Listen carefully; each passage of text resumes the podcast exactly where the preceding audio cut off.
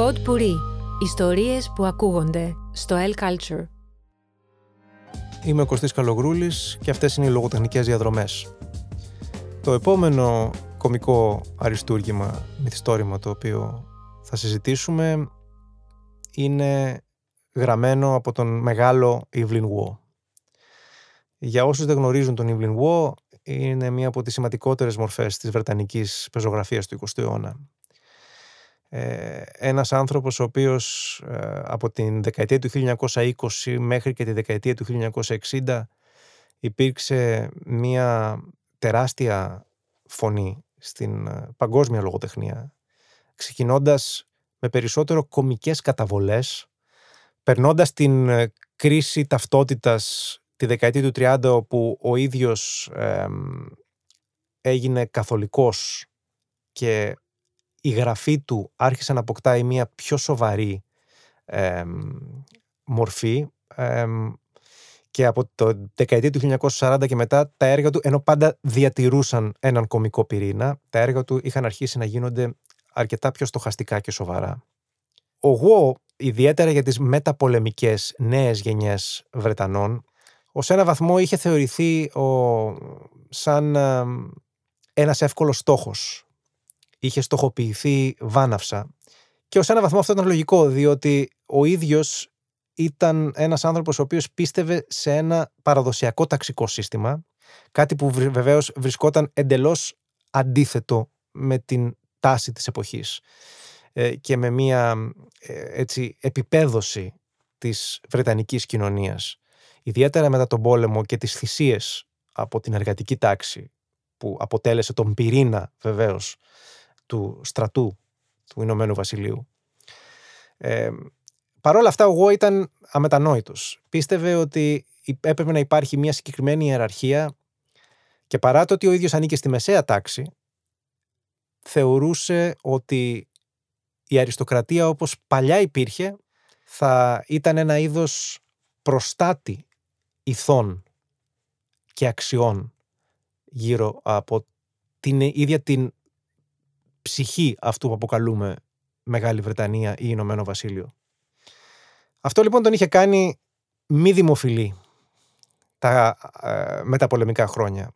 Στην απόλυτη αντίθεση ήταν εξαιρετικά δημοφιλής από τους πιο επιτυχημένους συγγραφείς όχι μόνο στη Μεγάλη Βρετανία αλλά σε όλο τον κόσμο τις δεκαετίες του 20 και του 30. Έτσι λοιπόν πάμε στην ε, συγκεκριμένη παράδοση χιούμορ την οποία εκφράζει ο Γουό. Η αγγλική παράδοση του χιούμορ να πω σε αυτό το σημείο ότι ίσως είναι και η κορυφαία σε όλο τον κόσμο. Μιλάμε βέβαια για πολλές χώρες, για τις Ηνωμένες Πολιτείες εννοείται, για τη Γαλλία, για ε, την ε, κομική παράδοση του Μεσογειακού Νότου, για την Ανατολική Ευρώπη. Όλοι έχουν συνεισφέρει πάρα πολλά. Νομίζω κανείς παραπάνω από τους Βρετανούς και ειδικά τους Άγγλους. Και ο λόγος είναι επειδή συνδυάζουν δύο φαινομενικά αντιφατικά ε, είδη χιούμορ. Το λεγόμενο στεγνό χιούμορ, το υποδόριο χιούμορ, που βασίζεται σε έναν διακριτικό μερικές φορές, λιγότερο διακριτικό άλλες, σαρκασμό, αλλά και το ακριβώς αντίστροφο, που είναι η φαρσοκομωδία. Διότι η παράδοση των Βρετανών στη φαρσοκομωδία είναι τεράστια από τον P.G. Ε, Woodhouse ε, ε, μέχρι σημαντικότερους συγγραφείς μεταπολεμικούς πια στην, στον κινηματογράφο, στην τηλεόραση. Ο Γουό μπορούσε να συνδυάζει και τα δύο αυτά στοιχεία ε, ως πραγματικός εκπρόσωπος της αγγλικής θέσης του χιούμορ. Βέβαια, τα περισσότερα έργα του έχουν και έναν πυρήνα που κρύβει μια μελαγχολία, μια θλίψη. Ιδιαίτερα το μυθιστόρημα το οποίο εγώ έχω διαλέξει να αναφερθώ, που είναι το «Για μια χούφτα σκόνη», το οποίο εκδόθηκε το 1934 και το οποίο πολλοί έχουν χαρακτηρίσει και σαν το κορυφαίο του έργο. Δεν ξέρω αν είναι το κορυφαίο του έργο, πάντως είναι το έργο στο οποίο παρατηρεί κανείς για πρώτη φορά αυτή την μεταστροφή του Ου από το πιο καθαρά κομικό στοιχείο στην έτσι, ενδοσκόπηση και την υπαρξιακή κρίση που είχε αρχίσει να του προκαλεί η μεταστροφή του στον καθολικισμό. Παρόλα αυτά, είναι ένα βιβλίο το οποίο έχει εκπληκτικά κομμάτια χιούμορ, τα οποία όμως είναι βάναυσα. Τι εννοώ με αυτό; Εννοώ ότι πιστεύω ότι είναι η πιο ανελαίτη σάτυρα ηθών που ο ίδιος έχει γράψει ποτέ. Και είναι ανελαίτη διότι δεν είναι απλά σκληρή, αλλά είναι και ισοπεδωτική και καλύπτει κάθε τάξη. Αν νομίζει κανείς από την εισαγωγή που έκανα ότι ο δεν βλέπει τα λάθη των αριστοκρατών, για παράδειγμα, επειδή είναι τυφλωμένος με αυτή την ταξική προκατάληψη, κάνει πάρα πολύ μεγάλο λάθος. Τα βλέπει όλα και τα βλέπει όλα ξεκάθαρα και τα βλέπει όλα ευθύτατα και χωρίς να δηλιάσει ή να διστάσει να τα αντιμετωπίσει. Και με θλίψη του βλέπει ότι η παρακμή είναι γενική για εκείνον. Ότι η παρακμή της αριστοκρατικής τάξης οδηγεί ευρύτερα στην παρακμή της Βρετανικής κοινωνίας. Τι έχουμε λοιπόν να κάνουμε; Έχουμε να κάνουμε μια απλή ιστορία πιστείας φαινομενικά. Ο Τόνι Λάστ είναι ένας Βρετανός αριστοκράτης. Όπως ακούγεται από το όνομά του, Last σημαίνει και τελευταίος. Δηλαδή, συμβολίζει μία, ένα τέλος εποχής, μία αλλαγή τάξης πραγμάτων. Με τη σύζυγό του Μπρέντα λοιπόν ζουν στην έπαυλή τους στην επαρχία, μόνο που η Μπρέντα δυσανασχετεί όλο και περισσότερο. Νιώθει όλο και μεγαλύτερη βαρεμάρα μαζί του και με τη ζωή της. Έτσι γνωρίζει έναν τύπο από το Λονδίνο που τον λένε John Beaver. Έναν εντελώς ασήμαντο άνθρωπο. Εντελώς ασήμαντο και σαν προσωπικότητα και σαν ηθικό χαρακτήρα από οποιαδήποτε άποψη. Κι όμως συνάπτει μια εξωσυζυγική σχέση με αυτόν και μάλιστα τον ερωτεύεται τρελά. Κάτι που οδηγεί στην συντριβή του γάμου του ζεύγους Λάστ. Εδώ είναι που ο Βο βγάζει ένα βιτριολικό χιούμορ και δείχνει την ανελαίτη σάτυρά του. Κανένας δεν ξεφεύγει από τα δόντια του.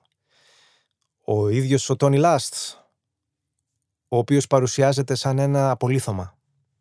Σαν ένας άνθρωπος που έχει κάποιες αρχές αλλά είναι ένα απολύθωμα, ε, εντελώς βαρετός, χωρίς κανένα ενδιαφέρον, ε, με μια σκιά του εαυτού του, ένας άνθρωπος που μοιάζει περισσότερο με ένα δεινόσαυρο που βρίσκεται στα πρόθυρα της εξαφάνισης.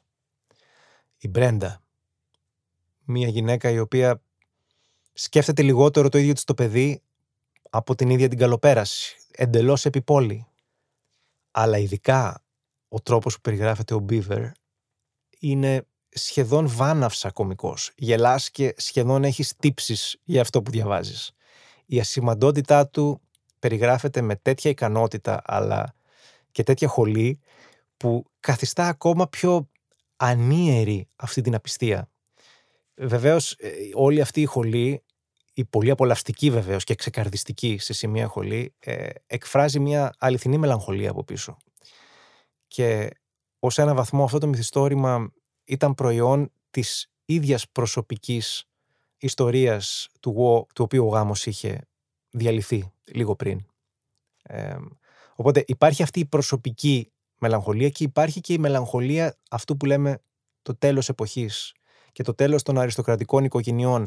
Δεν ήταν αργά πια που ε, οι νέοι νόμοι ε, και η φορολογία καθιστούσε ασύμφορη έως αδύνατη εντελώς την συντήρηση των τεράστιων αυτών επαύλεων ε, στην επαρχία οι οποίες οι περισσότερες κατέληξαν μουσεία ή στο κράτος είτε σε ιδιωτικές επιχειρήσεις που τα χρησιμοποιούσαν και τα εκμεταλλεύονταν.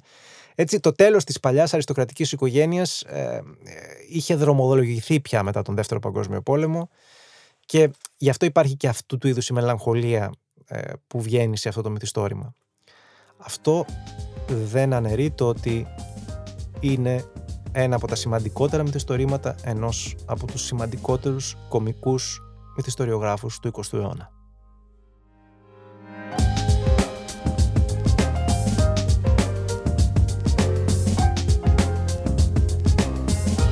Pod Puri. Ιστορίες που ακούγονται στο El Culture.